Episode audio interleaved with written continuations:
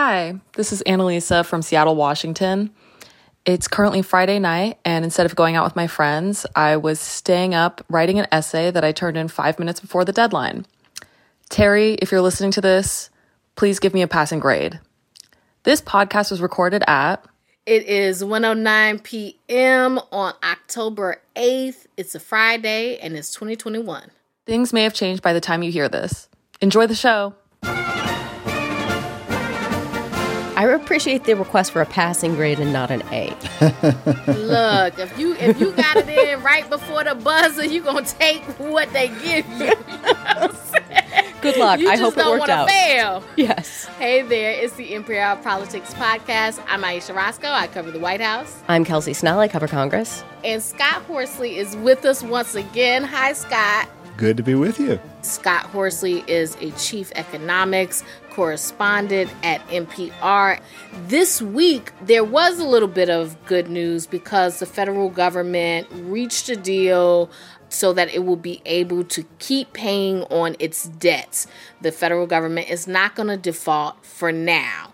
So, uh, Kelsey, what exactly happened in the Senate? So the Senate reached an agreement uh, and actually voted on this agreement and passed a bill to increase the federal debt ceiling through early December. They set a, a dollar cap on it, $480 billion, and that's supposed to get them through into early December.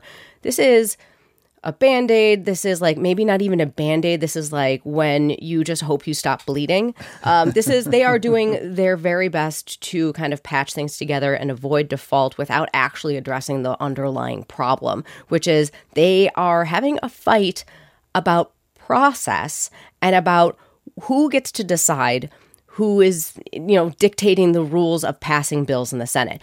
Republicans, uh, led by Senate Minority Leader Mitch McConnell, say Democrats need to use the budget process if they want to get around the filibuster and pass a debt limit suspension without the help of any Republicans. Democrats say, no, you can't tell us how to do things, number one. Number two, it's bad precedent to use the budget reconciliation to address the debt limit because it is supposed to only be used once every fiscal year. And it sets up a situation where you tie the debt limit to the budget process.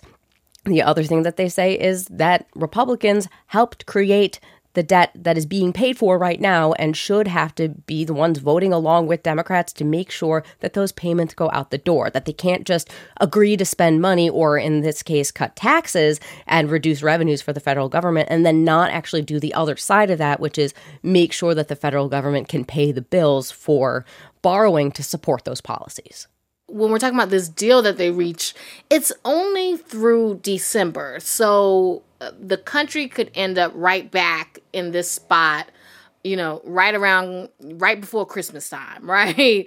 What would happen if the government did default? Well, we don't know exactly what would happen because it's never happened before, although Congress has flirted with this, this disaster in the past. What, what we do know is that the government doesn't bring in enough money in tax revenues to cover all the commitments it's made, and so it has to borrow the balance. If it suddenly, and, and, and that's fine because there are plenty of people willing to lend money to the government at very low interest rates, and the government sets its own credit limit, so they can they can easily borrow more money to pay off their bills if they need to. Uh, but in this case, if Congress were just to say, uh, or if Republicans in Congress were to say, nope, you can't borrow another penny, then suddenly the government would have to live on whatever uh, money is coming in the door in tax revenues, and that means it wouldn't be able to pay all the people it owes money to. Among those who might not get paid include Social Security recipients, Medicare healthcare providers, veterans, active duty service members. So there would be folks who are expecting to get paid by the government who would not be paid, at least not on time. So that's a, a sort of a first level problem for the economy. Secondly, you would have shockwaves through the financial system because the, the financial system has always regarded government debts as absolutely rock solid, the safest investment you can make. People are willing to lend money to the government for very low interest rates because they're guaranteed they're going to get that money back as long as there is a federal government of the United States of America. If they come to think, oh, maybe the federal government of the United States of America is a deadbeat, not because it can't pay, but because it's not willing to pay, well, suddenly those interest rates are going to go higher. That means it's going to cost the government more to borrow money, but because all the other interest rates are also pegged to the cost of government borrowing, that means if you've got a mortgage, if you've got an auto loan, if you've got credit card debt, your cost of borrowing will go up as well.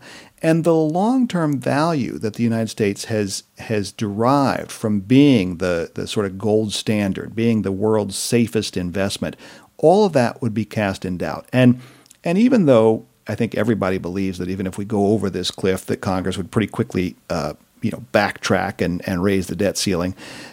That loss of trust could really do lasting damage. So this is not a game you really want to play.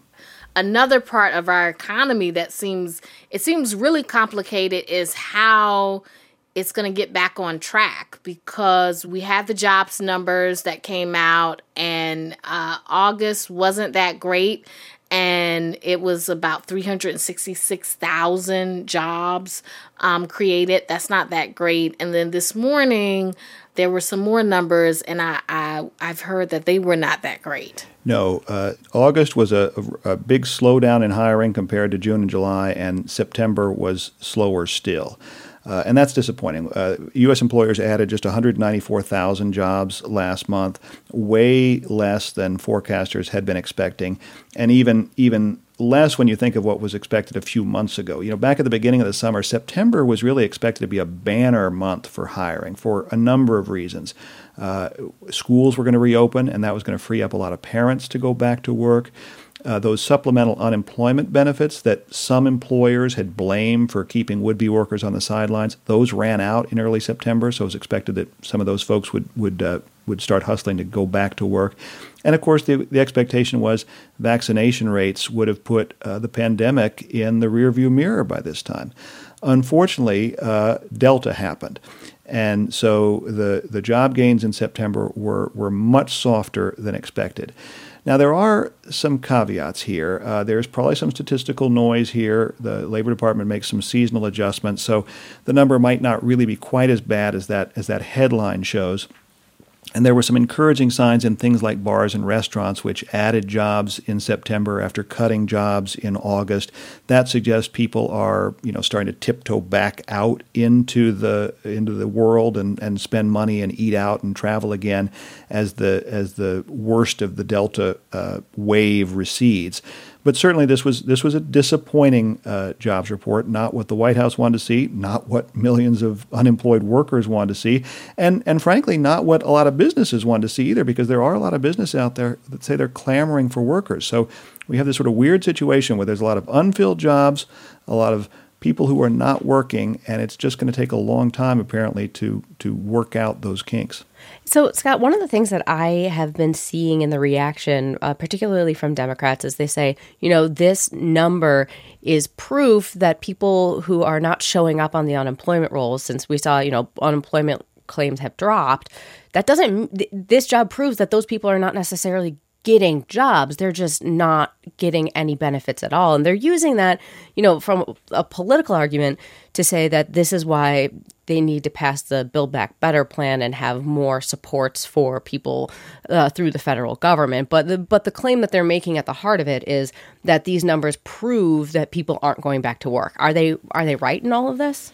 Well, yeah, they're certainly right in that part of it. I mean, I think there can be an argument about, about how well tailored the, the Build Back Better plan is to address this issue. But uh, it, it is certainly true that the safety net that was in place for much of the pandemic, which was expanded unemployment benefits and enhanced unemployment benefits, those ran out nationwide in the first week of September. About half the states had cut them off before that. Uh, but they're, they're gone coast to coast now. And since the beginning of September, we've had about 7 million people drop off the unemployment rolls. Obviously, uh, not very many of those people went back to work if we only added 194,000 jobs in the whole month of September. So uh, there are a lot of people who are no longer collecting unemployment who have not yet started collecting a paycheck, and that's going to be you know a hardship for them.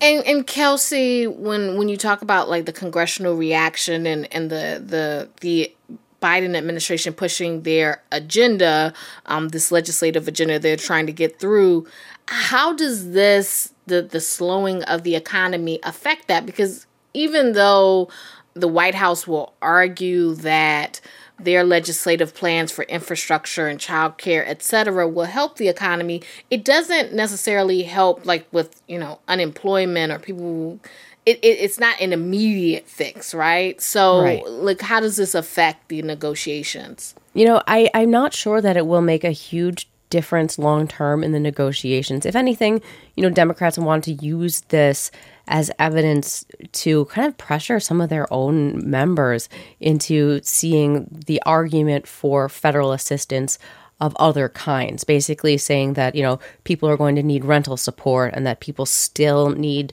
you know support for childcare and still need support for education. And there there is a political argument to be made that Democrats are trying to make to their own members that you know what the bill that they have in front of them would help alleviate other problems that are associated with the current economy.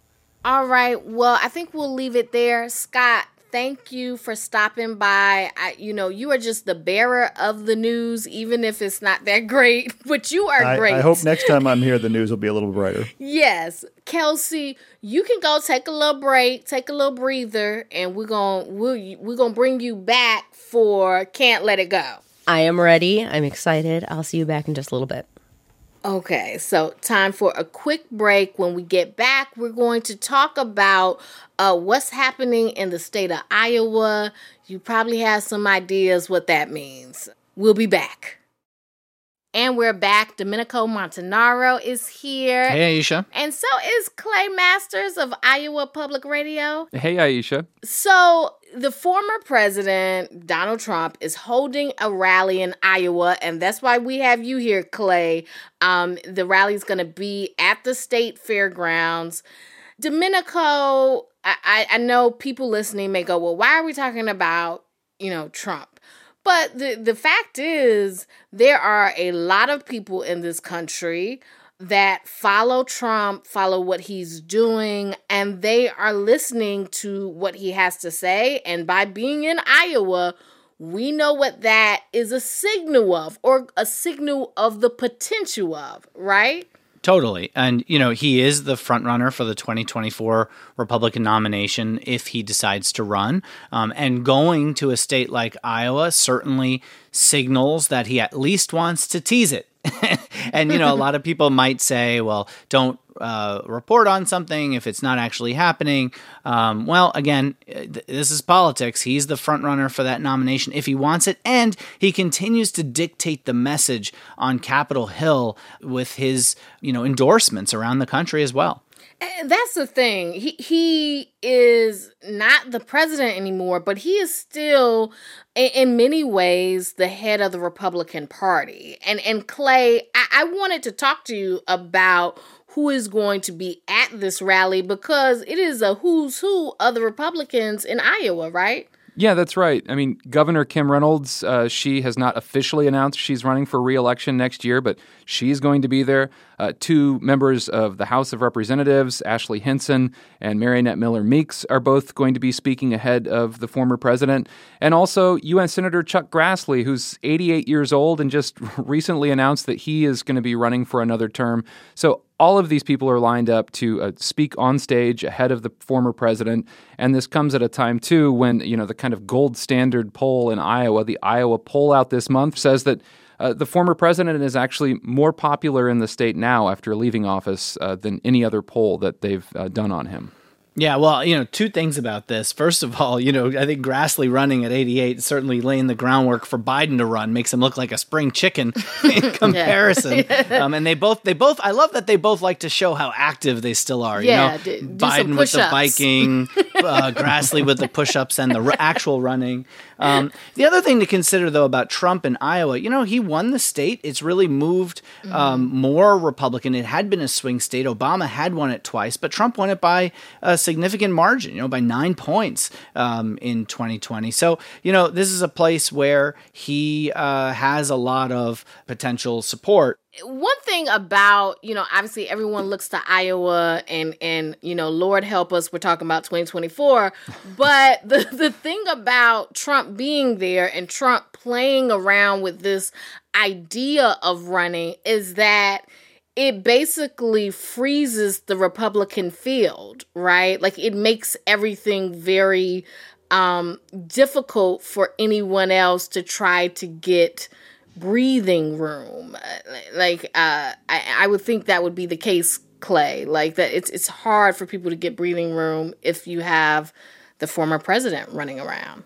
People are still going to be coming here, and they are. I mean, y'all left Iowa a long time ago, and the the the potential presidential candidates. Uh, didn't wait too long before they started coming here again. I mean, we've already seen uh, former Secretary of State Mike Pompeo, former Vice President Mike Pence, former UN Ambassador Nikki Haley. I mean, they come to these fundraisers, they speak. That's nothing new. People are still going to be testing the waters. Uh, but you know, it does really freeze how much infrastructure do they lay in the state if the former president is just going to throw his hat in the ring down the road. Well, speaking of waters, you know, Trump, uh, to continue this metaphor, is kind of like the thumb in the dam you know, of mm. presidential candidates. You know, because you can you can see the waters piling up on the other side of that dam. You know, all these people who are going out there and want to jump in, but they know that they can't do it if Trump is in the way because he is that colossal figure within the Republican Party. And you had somebody like Haley, uh, you know, recently say that she's going to talk to Trump about what her plans are and what he does, and that they're going to make a decision together. It's really striking to me me that even after all this time that these folks don't realize that Trump is out for Trump. He's not loyal to any of the other Republicans uh, and he's going to run if he thinks he can win, most likely. If he doesn't, then he probably won't run. You know, that's the sense I get from a lot of people I speak to in Trump world and uh, other Republicans. Um, that he that's his calculus. He's looking at that. And last month, when we saw the messy exit from Afghanistan and Biden's numbers start to take a hit, it was suddenly seen, and you heard more chatter about Trump saying he's definitely going to run. Right, even though that's been walked back now uh, because they thought that Biden was going to be uh, permanently damaged from uh, the exit in Afghanistan, but instead his numbers have started to bounce back as that has receded from the headlines. So I still think it's probably 50 50 uh, for what Trump is going to do, and he's going to look to tease it because he knows it's good ratings. And it seems like, regardless of how any of these other Republican hopefuls may feel about Trump or feel about his loyalty, there is a loyalty of the Republican base to Trump that they cannot ignore or get away from, right? Like they have to um their base it believes in Trump, they believe in the things he says about the elections and they believe about the the last election, you know, not being legitimate even though that's not true so that forces Republicans to have to dance with Trump like that if they want to keep their base happy, right? Like this is this is something that they have to um, contend with, right? Yeah, and and you're seeing that come up at different town halls. I mean, I was at the uh, Chuck Grassley's uh, last stop of his 99 county tour that he does every year, and and there were two questions that that came up about just asking him, you know, what are we going to do about this last election, and and you know, I don't feel like in my heart that this was a fair election, and and Grassley uh, has to kind of walk this walk, as you're saying, where he can't just shoot down what they're saying because so much of the base has bought into these false claims. You know, the thing is, with this dance that Trump is doing, you know, he's pushing out this message that the election was stolen from him because it gives him this easy exit ramp to not say that he lost the election, even though it wasn't stolen, even though this is a lie that he continues to tell. But what he winds up doing is sticking that to every other Republican who winds up running for office. So, you know, there's a lot of time between now and when somebody would have to announce for 2024. But remember, there's an election between now and then, and that's next year in 2022. And this is really becoming a litmus test for a lot of the other Republican candidates and whether they believe the election was stolen. And the more that they get asked about that, the more polarizing of an answer that becomes, because that just doesn't play well in the suburbs where there's a lot of swing districts.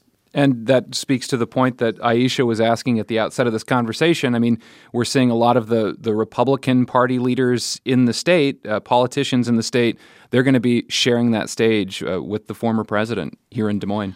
All right. Well, let's leave it there. Clay Masters of Iowa Public Radio, thank you for stopping by. And I guess we'll be seeing more of you as we get closer to 2024. Um, we'll see, I right? Guess. Like, time will tell. We'll see how the Iowa caucuses hold up, right? yes. Well, and, and, it's and it's not. I'm not. If I sound sad, it's not about you. It's about how quickly this campaign season is coming along. Yeah, but, try being here. Try being here. we'll see if it winds up being the Iowa primaries. Hmm, oh, hmm. Okay, we're going to take a quick break. And when we get back, it's time for Can't Let It Go.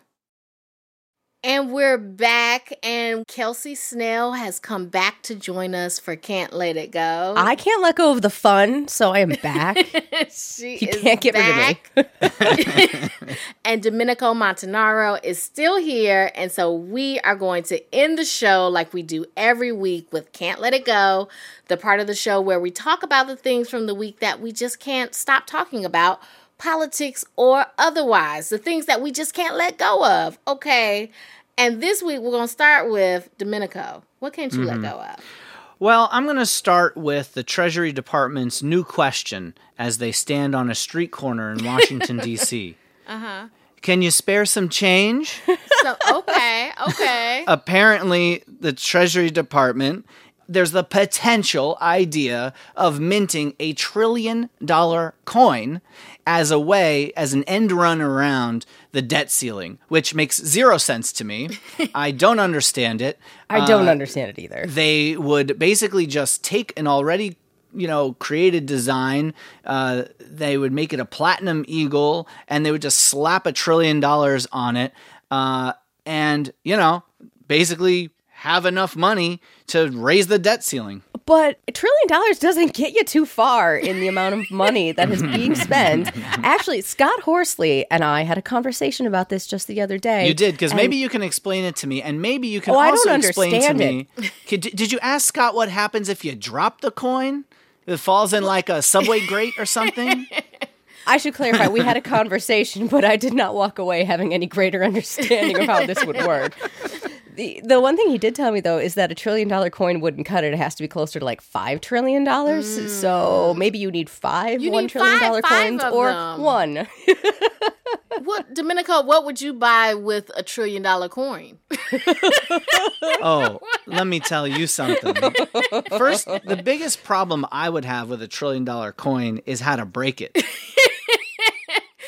Well, I I want to be like um what Scrooge McDuck with the um oh, taking yeah. a bath the, the yeah trillion dollar coins in the vault. Oh, like that mm. would be like mm-hmm. oh well, my goodness. Then right? we could then mm-hmm. we could mm-hmm. just ask you to throw us twenty of them and we could pay off our debt. Exactly. Hey. Problem solved.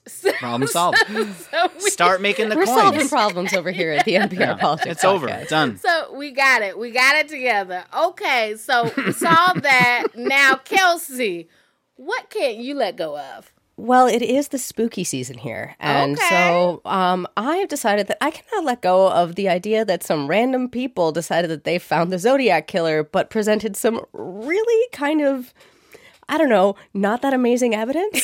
It's like I I was in a meeting and I come out of the meeting, I look on Twitter and the Zodiac killer is trending. I'm like, why is what the? And, and you thought so it was about Ted Cruz. I, like, Ted oh Cruz thought goodness. it was about Ted Cruz. Apparently, he tweeted about it. One more troll of Ted Cruz. so it's this group of 40 former law Did they find him in Cancun? They they think it's this guy who died, but they name the man and they like put present all of these photos of him and they're like, "Look, this guy has forehead wrinkles, just like the drawing has forehead wrinkles." I'm like, "I have forehead wrinkles." like, did I was it me?